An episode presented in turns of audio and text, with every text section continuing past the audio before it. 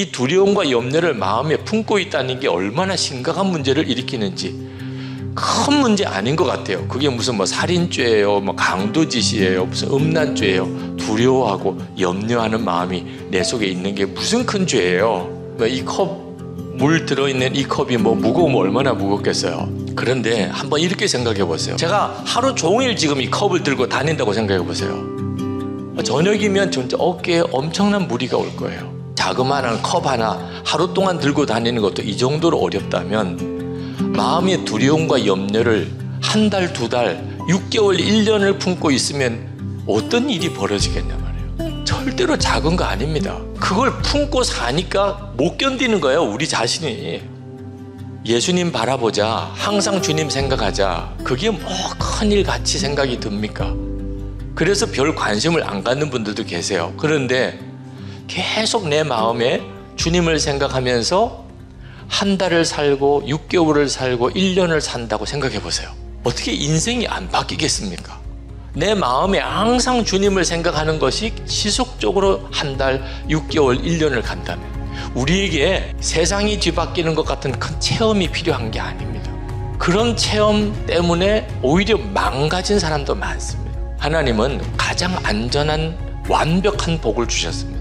항상 주님과 동행하는 거죠.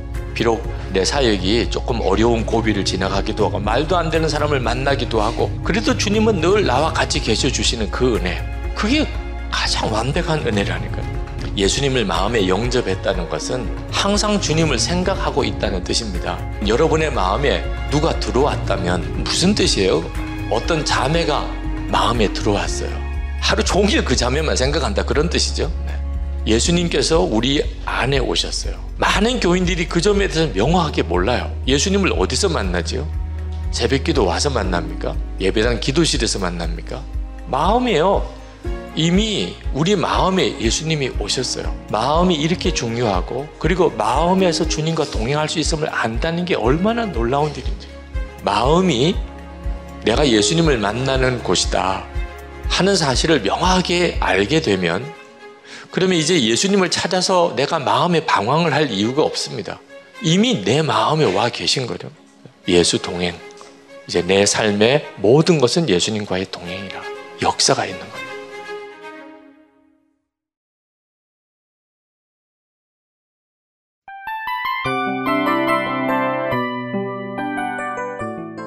이 프로그램은 청취자 여러분의 소중한 후원으로 제작됩니다.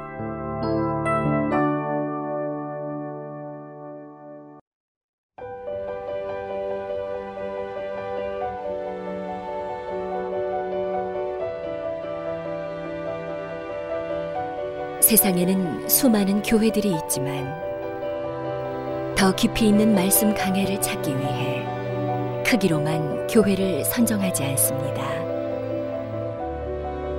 보다 좋은 영적 콘텐츠를 더 많이 나누기 위해 방송비를 받지 않습니다.